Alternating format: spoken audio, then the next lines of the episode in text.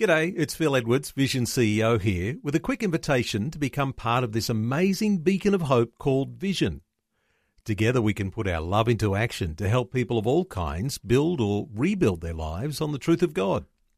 Please consider the part you can play during our upcoming Visionathon appeal, remembering that it's your support that makes Vision possible, including this podcast. Life, culture, and current events from a biblical perspective. 2020 on Vision. Lyle Shelton from the Australian Christian Lobby joining us. Hello, Lyle. Welcome along. Thank you, Neil. Great to be with you once again. Uh, Lyle, uh, big headlines today, particularly when it comes to possible solutions uh, to the issues that are happening with uh, refugees. Uh, talking about Nauru, Manus Island, well, the refugee lifetime ban that's being proposed by the government. What are your thoughts on on that possibility? Neil, this is a really difficult issue. It's one of uh, what they call a, a wicked public policy problem. Wicked being not because the people are wicked, but wicked because it's so difficult. It's hard for uh, uh, policymakers to, to get a grip on this.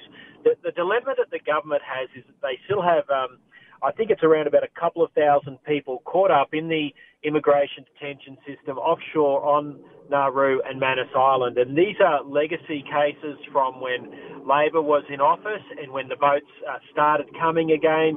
And of course, back in 2013, Kevin Rudd uh, announced that they would have to go back to offshore processing and, and reopen Manus Island uh, and, and Nauru.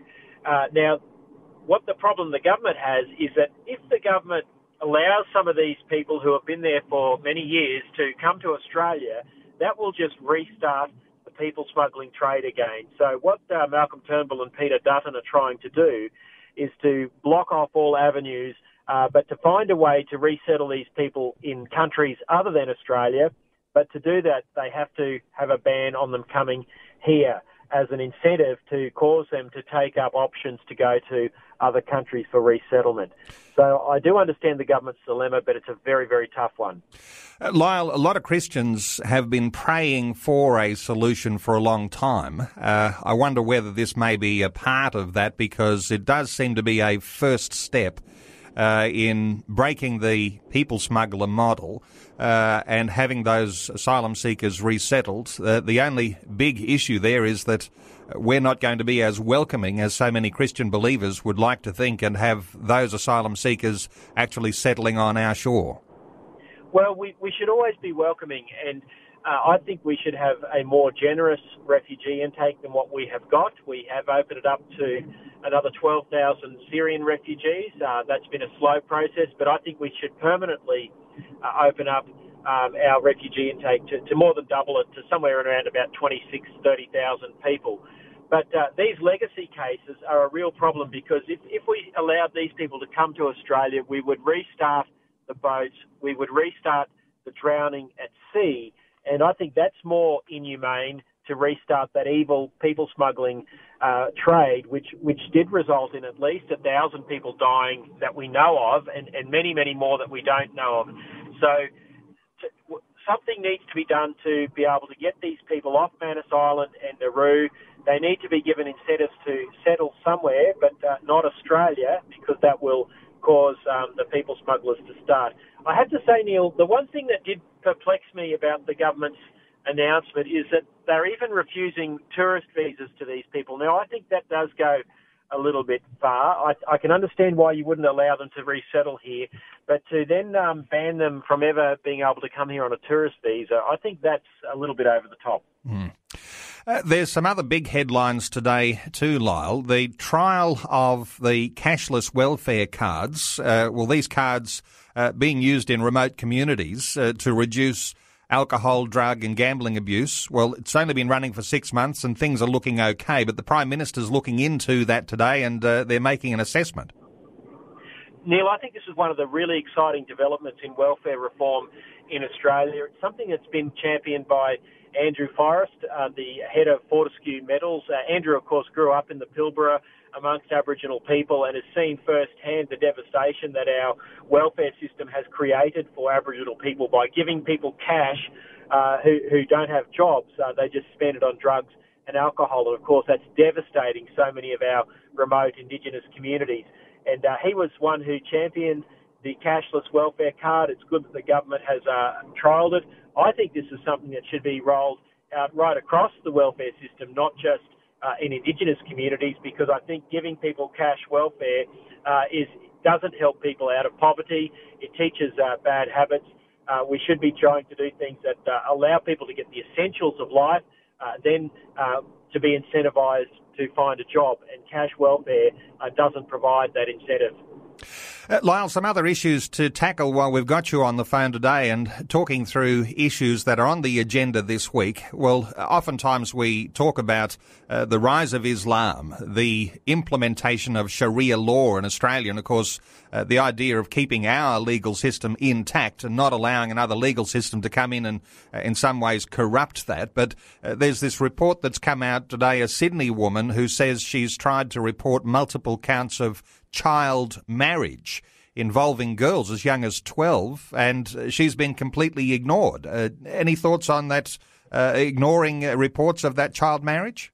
Well, this sort of thing should never be ignored, Neil. And uh, obviously, we do have a substantial um, Islamic community in this nation, and uh, Islamic people are very welcome in Australia. Uh, to come and live here under our laws and uh, our culture. I think that's really, really important. Uh, they're welcome to obviously um, continue practices and, and, cultural identity that, that relates to them within the framework of Australian law and culture. And certainly child marriage is illegal. Um, it, it, it's um, wrong uh, for, for children. I mean, it, it's essentially could be child sexual abuse.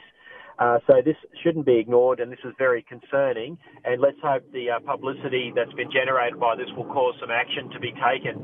I mean, there has been suggestions also of, of polygamy being practiced in some of these communities, and uh, that really needs to be uh, clamped down on. That is certainly incompatible with Australian law and culture, and with our attitude towards uh, the dignity of women. Uh, let's cast our sights overseas. Other big headlines, of course, the US presidential race and polls narrowing in the US after uh, the latest move to open the FBI probe on Hillary Clinton's use of private emails as a private email server.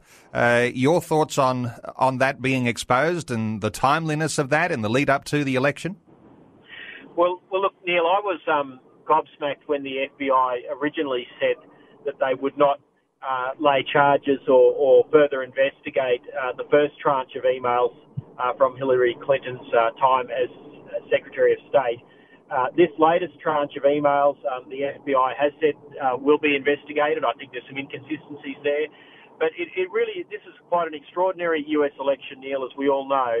I think in any other circumstance, if it wasn't because of Donald Trump's candidacy and, and all the baggage that he carries, uh, the, the, scandals that Hillary Clinton is embroiled in, both with the uh, Clinton Foundation and, and uh, the, the cash for access, uh, this email scandal where it looks like serious uh, national security laws have been breached, that would be enough to knock any candidate out of the race in any other circumstance. I mean, some people have said this makes Watergate look very mild, and um, that that may or may not be the case. But but certainly in any other situation, Hillary Clinton's candidacy would be would be finished. Okay, well. Uh, yeah. Yep, we'll be watching that uh, carefully and following along those developments in Vision National News.